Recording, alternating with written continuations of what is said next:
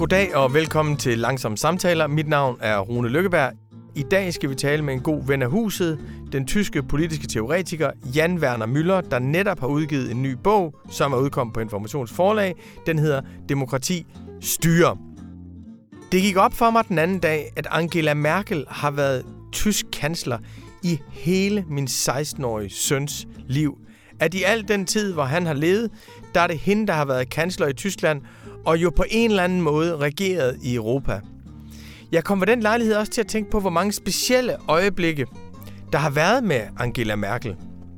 Der har været det helt fantastiske moment, hvor hun sagde, vi er schaffen das, vi klarer det i 2015 med flygtningekrisen, som de kalder det. Mange synes, det var helt forfærdeligt. Jeg synes, det var et fantastisk øjeblik at sige til Tyskland, vi har en humanisme til at håndtere det her, vi kan tage imod dem. Jeg synes, det var fantastisk, at tyskerne kom på banegårdene i et Europa, der ellers var travlt optaget af at lukke om sig selv, og tog imod flygtningen, kom med legetøj og bamser til flygtningebørn. Uanset hvad der skete bagefter, var det for mig et meget stort øjeblik. Til gengæld var det for mig et meget, meget lille øjeblik, dengang Angela Merkel, hun krævede, at grækernes folkevalgte præsident skulle afsættes, og man i stedet for skulle indsætte en teknokrat, og det samme i Italien, da man lod de økonomier, som ikke fungerede politisk, erstatte med teknokratledere, hvor man afsatte demokratisk valgte ledere til fordel for de rige landes udpegede teknokrater. Og så er der det for mig aller, aller største øjeblik, som var en nedtur for Angela Merkel. Det var, da Greta Thunberg angreb hende på klimatopmødet i New York i 2019 og sagde, How dare you? You stole my future. Og der gik det op for mig, hvor stort et ansvar Angela Merkel faktisk har for, hvad der er sket i de år, hvor vi ikke gjorde nok for den grønne omstilling. Derfor har jeg været, glædet mig meget til at tale med Jan Werner Müller, for han er jo tysker og en, der er optaget af demokrati, en, der er meget optaget af Europa. Og min samtale med ham handler først og fremmest om, hvad har vi lært af Angela Merkel? Hvad er hendes eftermæle? Det er udgangspunktet for vores samtale. Jeg lover, vi kommer meget vidt omkring derefter. First, I, I want to ask you, because it's no secret that you're German, and I want to first ask you about the German election. Angela Merkel, who's been the biggest European leader for us here in Denmark for, I mean, I'm 47 in our in our lifetime. I think everyone here, something about her they hate and something about her they love. Some love the fact that she opened her arms to immigrants at a time when no one else did it in Europe and still considered heroic. I do, I do that. Others are very angry about the way she handled the Greek crisis but she's she's overall she's been just been a very very influential politician for us here in Denmark as well. How, now she's stepping down. How do you see her legacy? I completely agree that it's not a simple matter of thumbs up or thumbs down. Um, I think many people are quite right to feel conflicted about her legacy.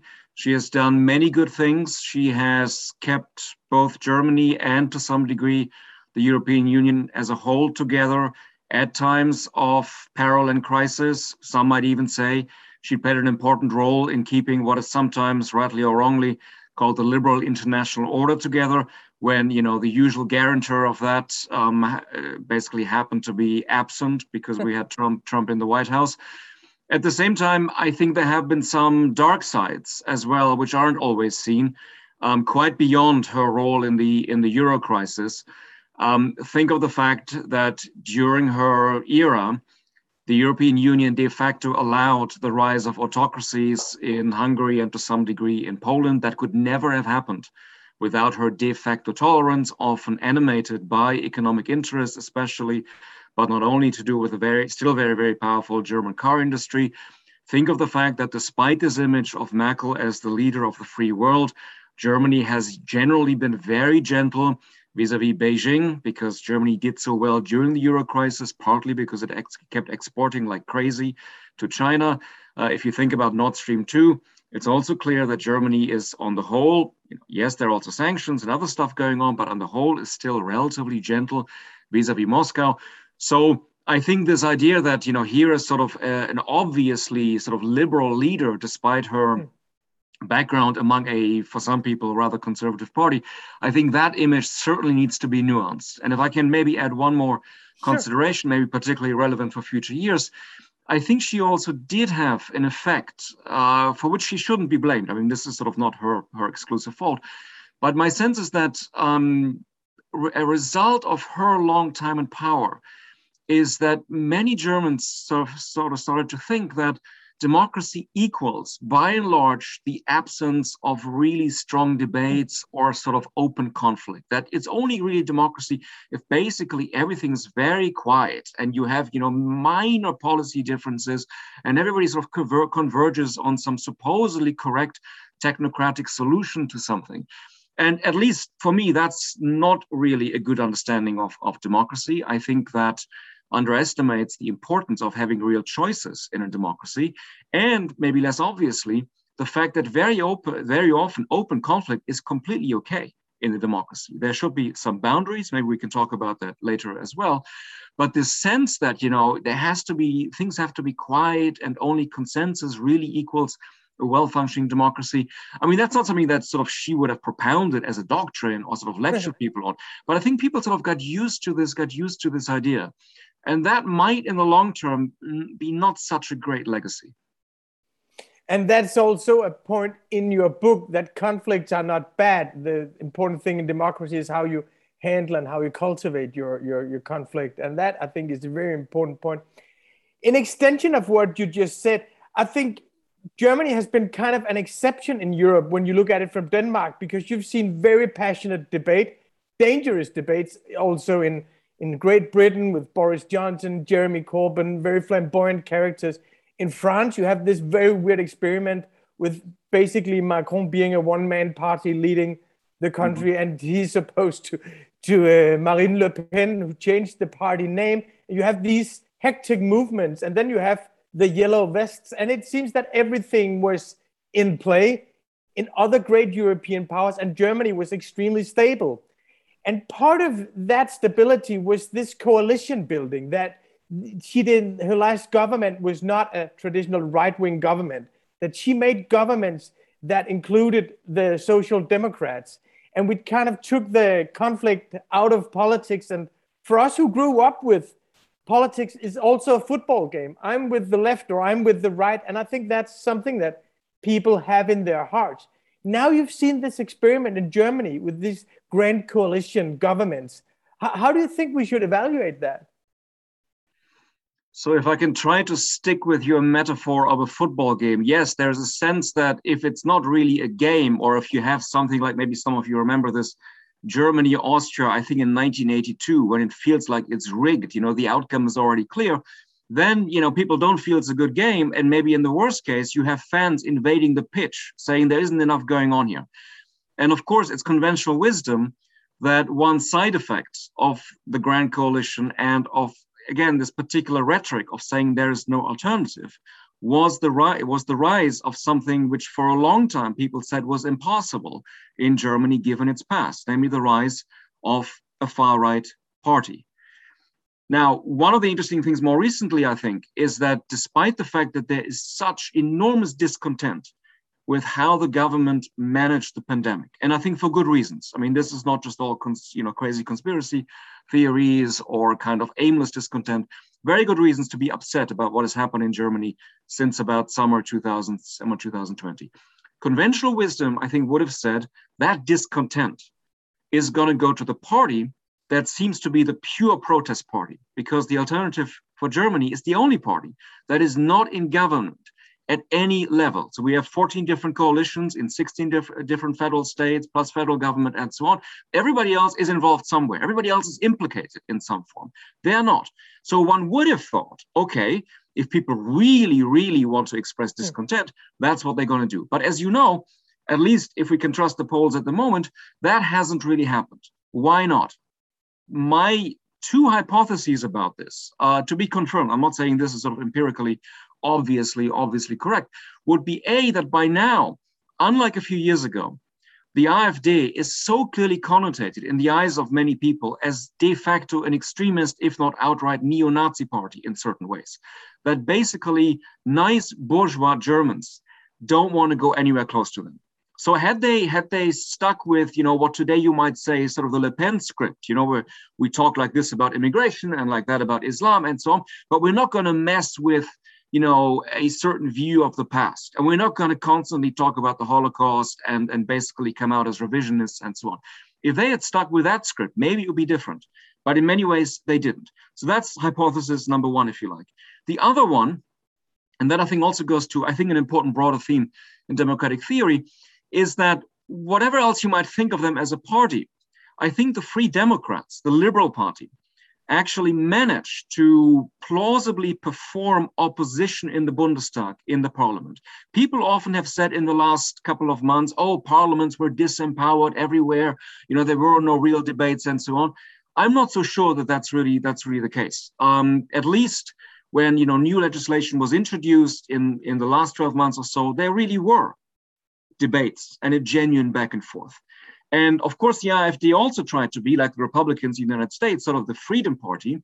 But the actual Free Democrats also sort of pushed a certain agenda centered on the concept of freedom, but not in a crazy conspiracy theory, uh, irresponsible kind of way. And I'd like to think, maybe this is a naive view from a democratic theorist, that people are just ultimately going to be reconciled to a decision if they feel that, yes, they had a chance to have a party in the parliament that made their points. You know, they went on record, there was a chance to engage. In the end, of course, they didn't have the majorities to go a different route, but there was a chance to have this out in the open. So I could imagine that that might also have contributed to the sense that look, there's a kind of not crazy, not extremist alternative, if you really be want to be if you want to be really critical. And at the same time, uh, this is, if anything, hopefully democracy reinforcing as opposed to democracy endangering. Hmm. Do you see now? I, I'm curious what it has done to the political culture in Germany that you had this grand coalition governments. I mean, if you're a young leftist activist here, then you are part of a party and you want them to put pressure on the social democrats and you want them to realize your your policy so even though you're far right out on the left or you're part of a green movement you feel that you're part of the parliamentary game, and that's part of your, your activism. I spoke to Robert Habeck, you know, who's the number two person uh, for the Green ones, and he said that it was very difficult in this parliamentary situation in Germany, where they would call themselves a left wing party, but they would most certainly be governing with someone that he called neoliberals. And he was very anxious about what it did to the grassroots of uh, the party. Can you say anything about what it did to the political culture in Germany to have this grand coalition? So I think this is a very good, we're just to say very difficult question because I think it raises again very tricky issues for how we think about democracy more broadly. Um, on the one hand, uh, I think the Greens actually didn't always entirely live up to the task of being a genuine opposition party. And that's partly because I think for a long time they thought, okay, we're so keen to get back into government, you know, which they last were in in 2005. Um, that we're going to be sort of, you know, not play up too many differences with either Christian Democrats or Social Democrats. And I think personally, there would have been more leeway to mark these differences. And broadly speaking, I think that would have been would have been better for the poker culture as as a whole. At the same time, and this is why, again, I'm saying one can be legitimately be conflicted about this. Um, it's of course always a danger if uh, it becomes easier to say, oh, look, but you know, this party has a radical history, or this party is full of you know super radical activists, and they can't control their own grassroots, and so on and so and so forth. The Greens, as you know, went into one extreme where many people in the end had the feeling that actually the membership was pretty much completely excluded from what was really going on. And it was two people who were sort of hashed it out behind, behind closed doors. No doubt giving the impression of being very professional, very focused, which a lot of people liked. I mean, to be to be fair. The Social Democrats took a different route. And I think it's a it's a good question to ponder whether that's ultimately more successful but also how much that really lives up to democratic standards. So, as you recall, like many parties in Europe today, they said, look, the membership has to decide. We cannot just mm-hmm. autocratically, you know, impose somebody chosen in the, as the cliche has it, a smoke-filled room. So, you know, long campaign, many people standing, different teams, a man and a woman standing, and of course, Olaf Scholz losing that contest, and people being elected who, for many people, were kind of not really very acceptable, to put it very mildly, not very acceptable characters on the national on the national scene. In retrospect, now it actually looks like a very smart move that they basically kept the membership happy by saying, look, it was a very open ended, drawn out uh, contest. you had your say, but we're going to nominate. And remember, they nominated Scholz very early on, August last year, earlier than anybody else, basically. We're going to nominate somebody whose basic promise, I mean, to put it maybe a bit polemically, if I may, is basically to be more Merkel than Merkel herself, to be like Merkel 3.0, super responsible, you know, no funny stuff about visions and, and so on. But, you know, basically politics is a craft. Um, I self consciously present myself as a kind of bureaucrat who really knows this stuff, is extremely responsible, is as concerned about German finances as Merkel ever was, and, and so on. So, a kind of divergence between what the membership seems to like and then what is considered to be basically an electable, electable candidate. And again, I think one can, one can easily think of accusations of sort of this being a bad faith exercise. At the same time, if you happen to be a social democrat, you might say, look, but this is this is the way that nowadays you can actually gain power. And many members, you know, might actually A recognize that and B, interestingly, have also been so far very disciplined. So there hasn't been a lot of sniping from the sidelines in terms of, oh no, no, but you know, this is not really who we wanted, and so on. So the kind of implosion that you remember happened in 2017, all of a sudden, after Schulz has started off very strongly, that hasn't really happened so so far. So whether that's a really conscious learning process or not, I'm not I'm not in a position to to judge. But it's certainly a remarkable, remarkable development, and I think it will obviously lead to some soul searching among other socialists and social democrats in Europe as a whole. And do you think, and this is also a difficult question, but it was more difficult to answer three months ago, I think, because you, we've seen all over Europe. Yesterday, we saw the conservatives in, in Great Britain, they were actually raising the public support for some public services and raising the taxes. And we've seen people contesting neoliberalism, not good, not ending it, but contesting it. And we've seen that there's an openness to more social democratic policies, and there's a skepticism towards austerity. And now in Germany, it appears that there might be a possible left wing government with Die Linke, the Greens, and Social Democrats. I don't know if they'll get to 50% of the votes. I don't know if they can figure it out. But do you see the pos- possibility of real change in German politics, of, of real new and new economic paradigm and a new way of governing Germany and taking part in Europe?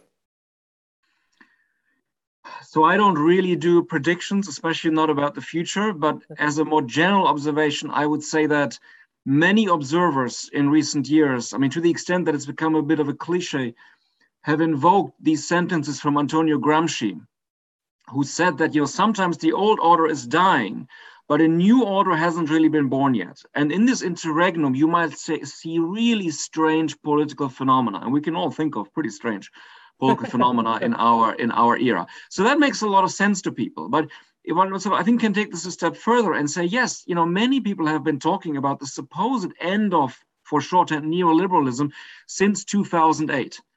But for one thing, just because something else might have become somewhat discredited, it doesn't follow that real collective agency, if that doesn't sound too highfalutin, is going to be constituted by somebody else.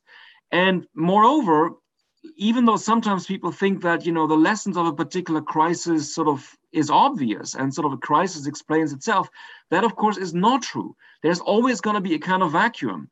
And that can it seems persist for a long time. And whether that changes is is really up to you know other other eh, other other actors really coming together be it as parties or as as as movements and certain interpretations becoming really plausible i mean just as one footnote to this if, if i may i mean just sure. i mean we've already i think sort of forgotten this but many people after 2008 said look this is obviously the end of neoliberalism it's been exposed oh, yeah. as you know it's just greed and deregulation doesn't work and and and so on but then when you think about, you know, the question, which was the party or movement that kind of made the most, in quotation marks, of 2008, at least when I think about the United States, it's a movement that nobody sort of had predicted or thought of as a possibility, namely the Tea Party, uh, which in many ways paved the way for Trump, which kind of through its uh, symbolic power, I mean, it, it may have looked very ridiculous to many European observers, you know, all this kind of 18th century play acting and so on,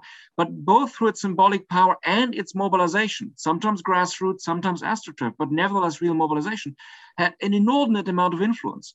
And all the people who felt, oh, now it's automatically going the other way, were kind of proven wrong. And I, if I may add a footnote to the footnote, sure. sorry, that's what you get if you invite professors. Um, I think it's it's somewhat similar with with the with the pandemic, where we sort of swung from an early framing where people said, "Oh, we're all in the same boat here." Obviously, you know, for once. I mean, even Madonna, remember, told us from her bathtub that this was a moment of solidarity, and and so on. now, you know, just a few months later, the new conventional wisdom was the other extreme that no, actually, we're not in the same boat. Um, a, some people have already drowned. Uh, some people actually all along were in a luxury yacht going off to their private island. So we were never in the same boat, really. And basically, we've learned again and again how deep some inequalities are. You know, it's not that we didn't know about them, but they've been exposed even more, even more radically. And that is not wrong. But the job of a good politician or the task, I think, of an imaginative movement is precisely to say, yes, the experience was not truly collective in the sense of a homogeneous experience. But somebody who is sort of creative in this regard, nevertheless, is going to find a way to appeal to people in such a way that some form of collective agency is constituted. I mean, you could have said uh, also that, look, you know, in the Second World War, if you were in the UK, if you were a lord, you know, you could sort of retreat to your country estate and you didn't have the same war as a worker who was sent to the front. Nevertheless, in 1945, there's all, there's all of a sudden a Labour Party that basically does make it plausible to say we were kind of in this together. We do need each other. We depend on each other.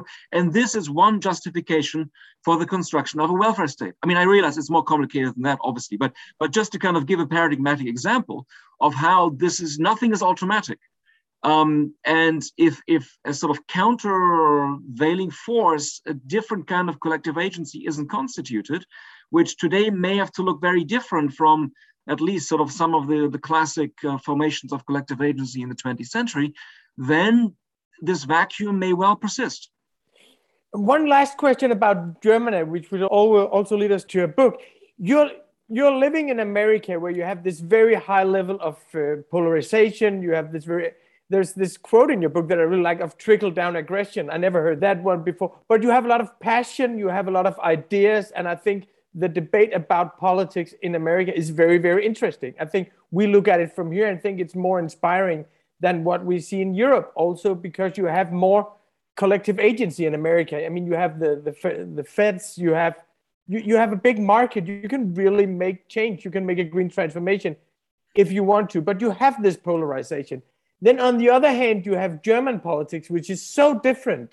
And so where you have the we call it machines of building consensus here in our correspondent Germany, calls that which has stability and which is admired by everyone, every bureaucrat in Denmark admire Germany because of the stability. And they always say they're responsible. M- Merkel was the hero of responsibility or the heroine of, of responsibility. When you look at these two different versions of, of, of democracy, which one do you think is more equipped to deal with climate change? Because it seems to me that there's a lot of possibility actually for action in America, that there is a, a connection between the green movement and the presidency. And in Germany, you know, you have very good public debate, you have high level of education, stability, but I'm surprised by how slow Germany has been to, to make a green transformation. This is a difficult question as well. Uh, yes, but like most difficult questions, also a good question. Uh, and you'll forgive me if I maybe preface an attempt at an actual answer by a, a slight remark about this issue of trickle down aggression. So that's not from me, that's from the feminist philosopher Kate Mann. And it's, it's supposed to capture, I think, an important phenomenon that we've seen in many countries, namely that the, the, the rhetoric at the very top about who's really a citizen and who's a danger and who needs to be excluded and so on is never just rhetoric. Um, and eventually it does trickle down. So Trump rallies were associated with higher levels of violence. Uh, someone like Modi never himself, you know, necessarily says anything super inflammatory about Muslims, but plenty of other people in his party do, and everybody knows, you know, what is really intended. So what some people might dismiss as, oh, it's just a bit of fiery rhetoric, it does eventually show up as real violence on streets and squares. But at the same time, going back to something we talked about earlier, it's perfectly okay to be uncivil in the sense of attacking your opponent, you know, really marking differences and so on. I mean, this is, I think, one of the peculiarities about political life in the US that there's this longing for, oh, it's only really good if it's bipartisan and if we're all nice to each other. and of course, that's a perpetually disappointed, disappointed um, hope. It would be much better if people said conflict is okay, what is not okay is if conflict basically transgresses boundaries, such as the one I was just talking about, where you basically say, no, some people don't belong, they're a real threat to the polity as a whole, they should ideally be, you know, thrown out, persecuted, suppressed, including voter suppressed, and and and so on. So I think that's a more general point about, about the importance of, of, of conflict. Now about the the specific issue, I think actually there's an increasing number of voices in Germany itself who by now would say, look, um, historians 50 years from now might say, yes, uh, Merkel was, you know, seemed to be this this this this uh, paragon of responsibility, but nevertheless, in a certain way, she may have been quite irresponsible if we think about long-term developments. I mean, she seemed to be poised to really make a difference in this regard. A, I mean, forgive forgive me for belaboring this this cliche, but you know, here's somebody highly trained, somebody who understands, you know, physics, probably chemistry, probably all kinds of things really well. So really understood the danger in a way that perhaps uh, a recent president over here may not have fully understood understood the, the the danger. Plus, she had a huge majority. Plus, she had, you know, a well-functioning state. Plus, she had lots of resources to distribute. If you think back to the Germany of the 90s, when you know we, we had constant stalemate between an upper house controlled by an opposition and the government. People were all complaining about this was this sclerotic system and so on. You never hear about these things anymore because basically everybody could be kept happy by distributing enough enough enough funds. So it was a relatively I mean, I know it may not have felt this way all the time, but in certain ways, it may have been a relatively easy, calm time. And yet, Merkel, I think it's fair to say, never really took the lead in addressing these long term perils to the planet as a whole. She also, by the way, as a footnote, despite some promises a couple of years ago, never really kind of crafted a new architecture for the European Union as a whole. Uh, you alluded to, to the question of refugees. I mean, she, of course, tried to find a common approach in 2015, 2016. Eventually was just dropped, has never really, has never really happened. So I could imagine historians being fairly critical in terms of saying, look, she didn't do anything horribly wrong or, or you know, was remotely comparable uh, to some of the other figures we've seen rise in this era. But given given what she had by way of resources on all exactly. kinds of levels she kind of didn't didn't really do didn't really do enough she always only did just as much as was necessary to sort of keep it together and of course you know we can think of other we can think of other leaders who at a certain point really took a risk i mean maybe this is a too cliched an example for for some people in the audience, but someone like Brandt with Ostpolitik really risked something. I mean, there was, you know, it was really touch and go whether this was going to go through, but he truly believed in it, partly because of his own personal background. And with Merkel, I think it's much harder to identify, with the possible exception of 2015, any moment where you could say, look, she really understood the challenge and she really did everything to get people on board with, you know, as global a solution as possible to what, after all, is a global is a global threat. So let's return to your book now that we actually been overlapping with during several of the uh, questions and answers. What what was your background for for writing Democracy Rules? How did you come up with the idea and the approach, which I think it's a very original approach? Well, that's nice of you to say.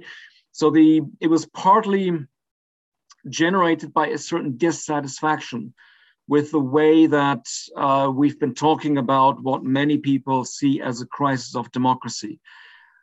One interpretation has simply been well, basically, it's the people's fault. Um, they brought this on themselves. Uh, the irrational masses, always ready to go for Brexit or to elect Trump or to be, you know, seduced by some great uh, demagogues spouting falsehoods.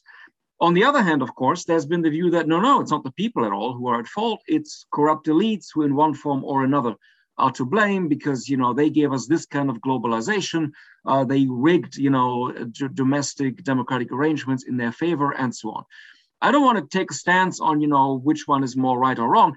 My point is simply, in both cases, even though these are very different views, of course, we end up talking about people, be it a large group of people or not so many people, you know, the many and the few. And I felt we weren't talking enough about institutions. Um, now, this to some people sounds inherently conservative, you know, but we should talk about mass mobilization and so on. I agree. But democracy doesn't work without institutions.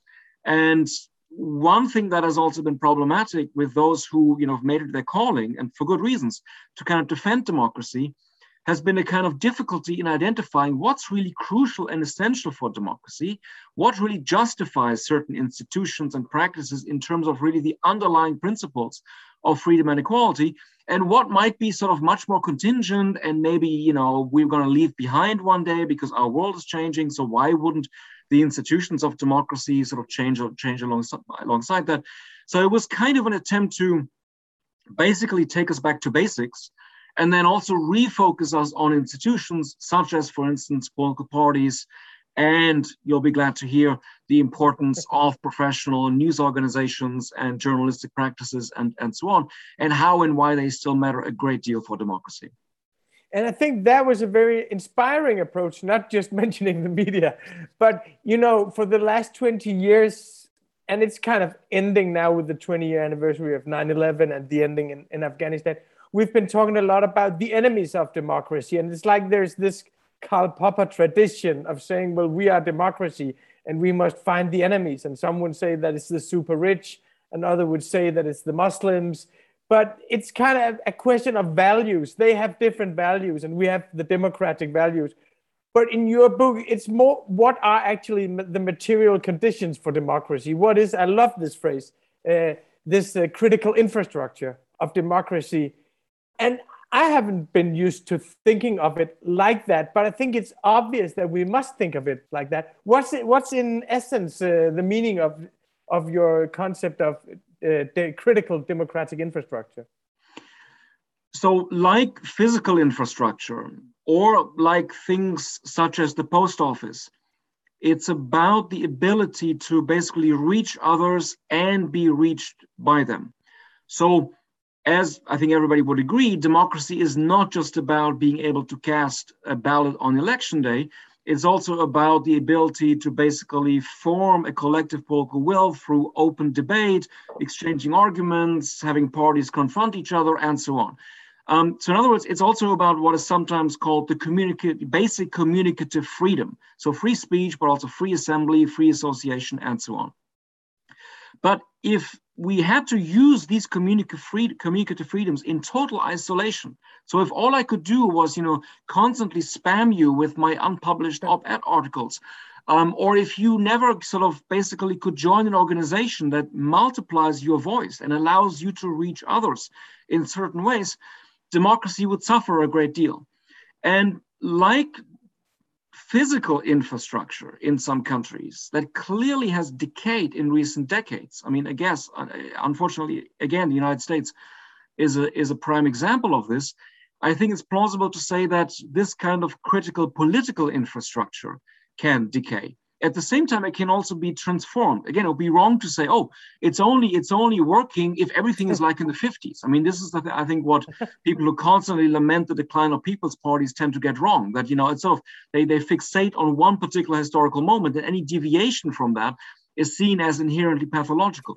No it is it's changing and i think we'd be less inclined to sort of wildly swing from one extreme to the other in terms of how we think about these transformations if we got much clearer about the criteria as to what we expect from this critical infrastructure. And as usual, a bit of history helps as well. If we don't want to fall into the trap of imagining a golden age when supposedly everything was so much better.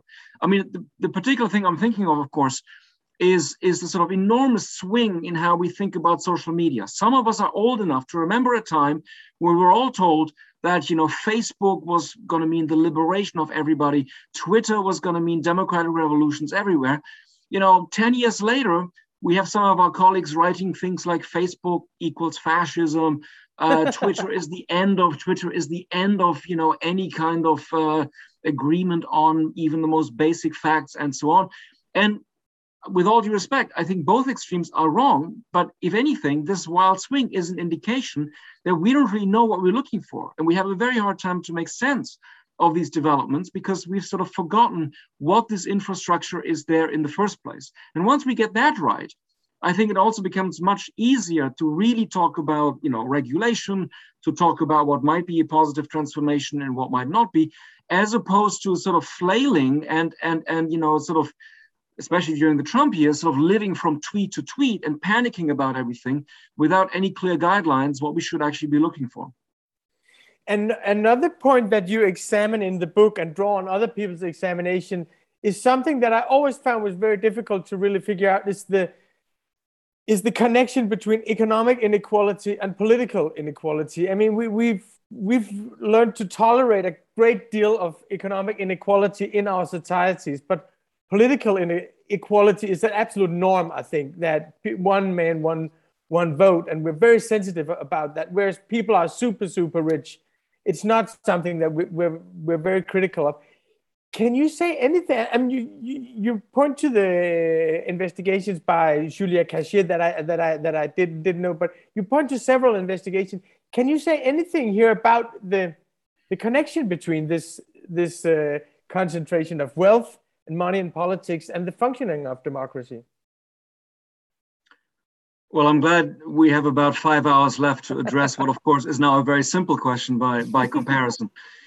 So what many observers in this debate, I think, have rightly pointed out is that that anything that says, okay, political equality has to mean complete equality of influence is not really plausible because then we would have to have so many restrictions on what people can do in a society, how they can try to shape others' opinions. Then we would basically have to tell people, no, you cannot found a new think tank to propound your views, be it on the left or be it on the right, because there isn't one on the other side right now. So not really quality and and and so on.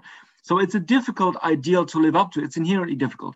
At the same time, there's so much wrong with our existing democracies in this in this regard that there's still a hell of a lot one can actually do. And I think this is an area where sometimes in my in my view europeans are very quick to say you know uh, the US is so crazy in this regard. You know, $14 billion spent on federal elections last year. It's so obvious. You know, Congress is full of millionaires. You know, this is the going rate for a Senate seat. This is how much money you have to have, and so on. And yes, it is crazy. But I'm not sure Europeans are really entitled to sort of turn up their noses quite, quite so easily. There's a lot wrong with I mean, I'm, I don't want to make big pronouncements about, about Denmark, but in certainly a number of other countries, there's a hell of a lot wrong in terms of how the existing system, not just in a sense mirrors existing inequalities, but tends to reinforce it and to compound it over time.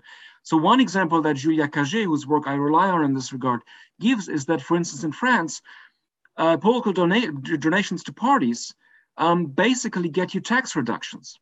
That's another way of saying yeah. that ultimately the poor end up subsidizing the political preferences of the rich.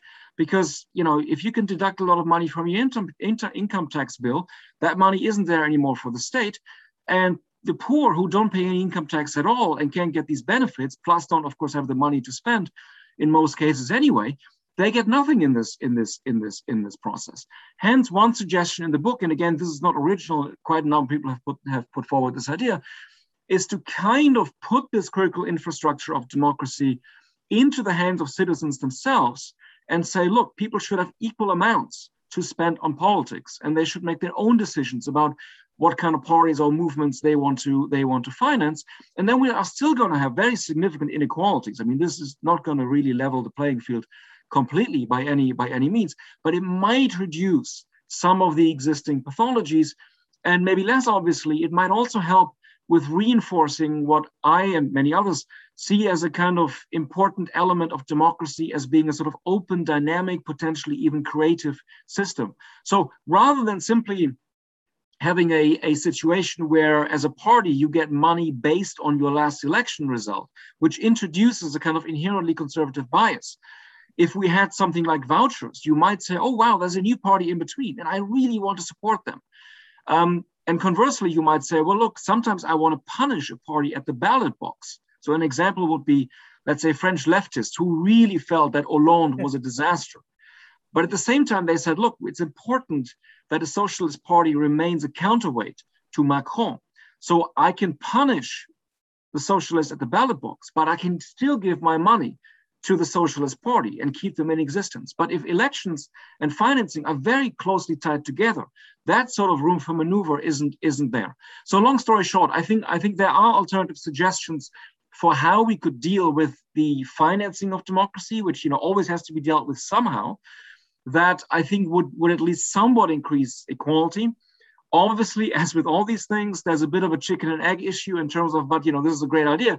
But who's really going to be pushed who's going to push for it? Because for it to be realized you already would have to have plenty of people you know who would be much more invested in ideals of political equality than they currently than they currently are. So I, I recognize that difficulty but i think that shouldn't prevent us from putting out ideas which hopefully some people might find attractive. Something that i find very hopeful is that you've seen radical ideas being proposed by Gabriel Zucman or French economist taken up by American candidates and being transformed into policies. I mean, I, I, it's a time to propose ideas. I think some some ideas are being picked up and turned into policies. And then when we see in Europe that some of the French ideas that they, they're taken up by American politicians, that we use them here. Mm-hmm. So I think isn't it also a good time to be an intellectual in, in, in, in America? I feel there's a debate and there's a lot at stake. And there, there's a connection between the development of ideas and the development of policies and grassroots. And isn't that a very inspiring place to be in at a very inspiring time? Well, I'm not sure inspiring is quite the word I would have I would have used because um, January 6, 2021 may have been a preview of things to come as opposed to really the closure of, of an era. So I think there are also many reasons to remain very, very concerned, obviously. But yes, it, I think it's true. You're right that there is a kind of sense of openness and maybe somewhat more room for, for experiments than there may have been through, again, for lack of a better term, may have been the case during a sort of long, more or less neoliberal era. At the same time, again, if I may switch to the to the more negative assessment of all this, I think some of us, I think, are wondering, okay, so if you look at the holders of concentrated wealth in this country, and of course, you know, they're not all evil, point is not to demonize them, but of course, a lot of them do finance what some of our colleagues in political science would simply call plutocratic populism. So relentless culture war, radicalization of the grassroots, and at the same time, basically tax cuts, 80% of which benefit the 1%.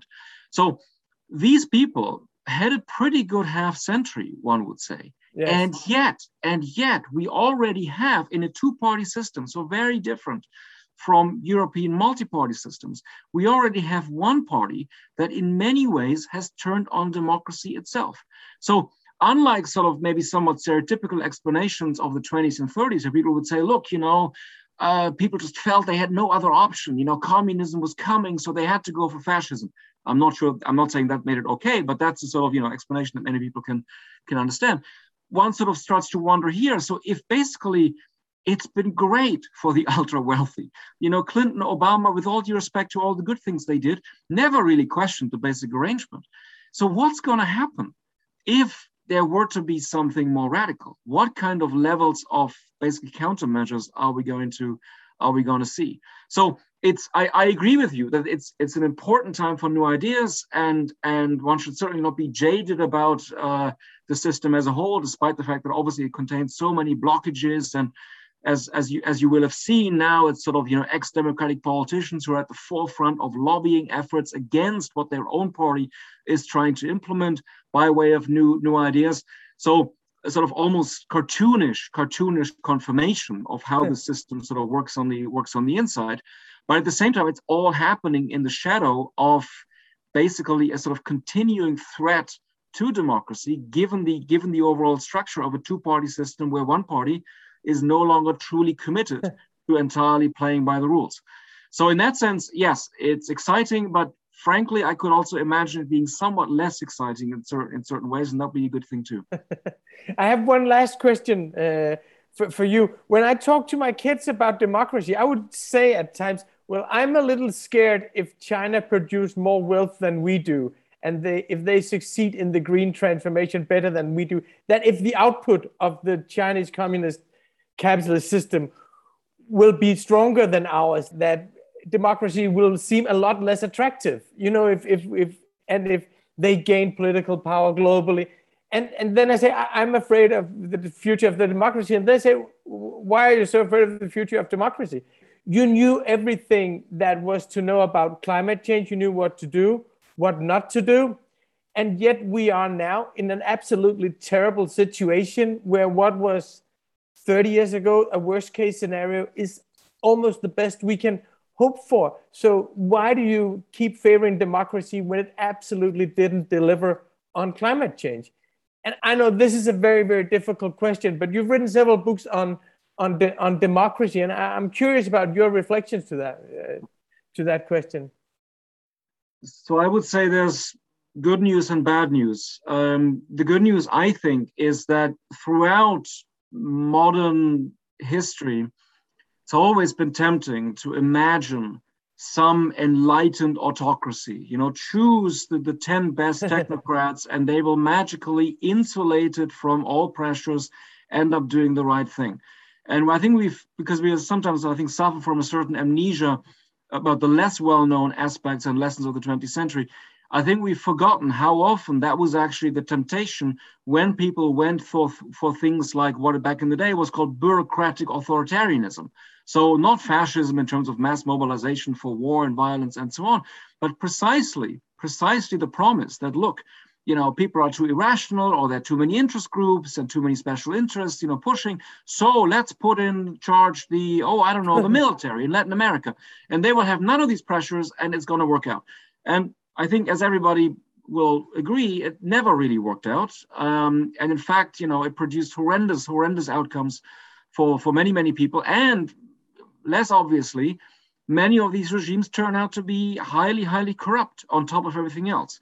So the fantasy of the disinterested wise ruler, I think, is always going to be there, and I think we'll always be sorely will always be sorely disappointed. The bad news, though, is that I have some sympathy for the for the for the worry that I think you also uh, allude to, and you probably that have have thrown at you by your by your kids as well, which is that democracy has a really hard time basically processing the conflicts that have been created by climate issues. So there are many, many other areas where we can say, look, uh, it's not true that there's a single rational solution in the way that technocrats would, would suggest to us. You know, people have different values and they judge the evidence differently. So even if you're not a denier or conspiracy theorist or anything else, you would say there's some room for how we you know, deal with this conflict. And the beauty of democracy is that we can break it sort of down into manageable segments. Sometimes this side wins, sometimes the other side wins. People can live with the outcome over time and so on. And yes, mistakes happen all the time, true, but by and large, this has worked fairly, fairly well as a system. But it kind of presumes that you can internalize conflicts within democracy. And I think one of the strongest arguments hmm. for why this might be an illusion in this case is that look, climate isn't a sort of thing that you can break down into manageable conflicts within democracy because it's in a sense outside democracy. It's everywhere. It's the environment for democracy as a whole itself.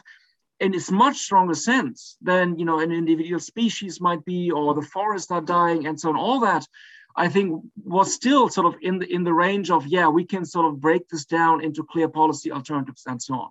And with something as complex and as all encompassing as climate that might be much, much harder. I'm not saying it's, you know, and therefore democracy is doomed or it could never be done. But I think this is sort of conceptually, structurally, might be a particular challenge. So um, on that basis, I have, I have some sympathy for, for voices who say, look, um, maybe you have to kind of be less complacent about this view that, oh, but democracy, you know, has sometimes been late in addressing a crisis, but eventually we always got there. And, you know, this is a point often made by 19th century thinkers like Tocqueville already that you know it looks very chaotic with democracy initially, but in the end they sort of always get their act together. But that in itself can become a trap if too many people think that and they don't recognize that sometimes there might be a qualitatively different challenge. And then to kind of be complacent and say, oh, but we've always kind of managed in the end, might sort of create a particularly pernicious feedback loop. Now I realize that this hasn't really answered your question in any no, shape no, or form, but I thought it was very. I hope it was vaguely interesting anyway. That I think that was actually a very enlightening Well, thank you for your time and thank you for keeping up your work and inspiring us here, Jan. Thank you. Thanks for having me. All good wishes. Bye bye. Det var så min samtale med Jan Werner Müller, og bogen hedder som sagt Demokratiets Styre. Den kan købes på Informationsbutik på vores hjemmeside på information.dk. I næste uge tager vi det et skridt videre og taler om Europa på den helt store klinge, som de siger i cykelsportens verden. Der taler vi nemlig med den hollandske forfatter Gert Mack, som har skrevet en bog, der hedder Store Forventninger. Og den bog, Store Forventninger, den handler faktisk om den periode, jeg også lige har talt med Jan Werner Müller om. Den handler om, hvad der skete i Europa i det 21. århundrede. Fra vi troede, vi havde besejret al ondskaben og bare skulle til at asfaltere med endnu mere os selv, til vi ramte klimakrisen, finanskrisen, migrationskrisen og alt det lort, som vi står i i dag. Det taler jeg med Gert Mark om i næste uge. Jeg håber, vi høres ved.